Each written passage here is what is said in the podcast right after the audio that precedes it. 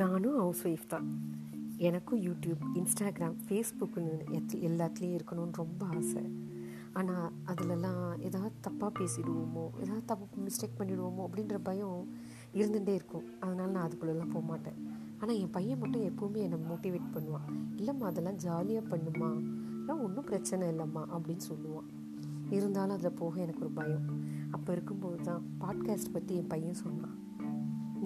தெரியாது உன் முகம் தெரியாது. ஆனால் உன்னோட நீ நினைக்கிறது உன் மனசில் இருக்கிற ஆசைகள் அதெல்லாம் எல்லாரோடையும் ஷேர் பண்ணிக்கலாம் ஜாலியாக பேசலாம்.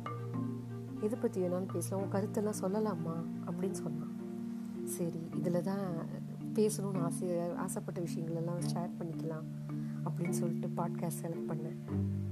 இன்றைக்கி உங்களோடலாம் பேசுனது எனக்கு ரொம்ப சந்தோஷம். சீக்கிரமே ஒரு நல்ல சந்தோஷமான விஷயங்களோட நல்ல சப்ஜெக்டோட சீக்கிரமே நம்ம மீட் பண்ணலாம். Okay bye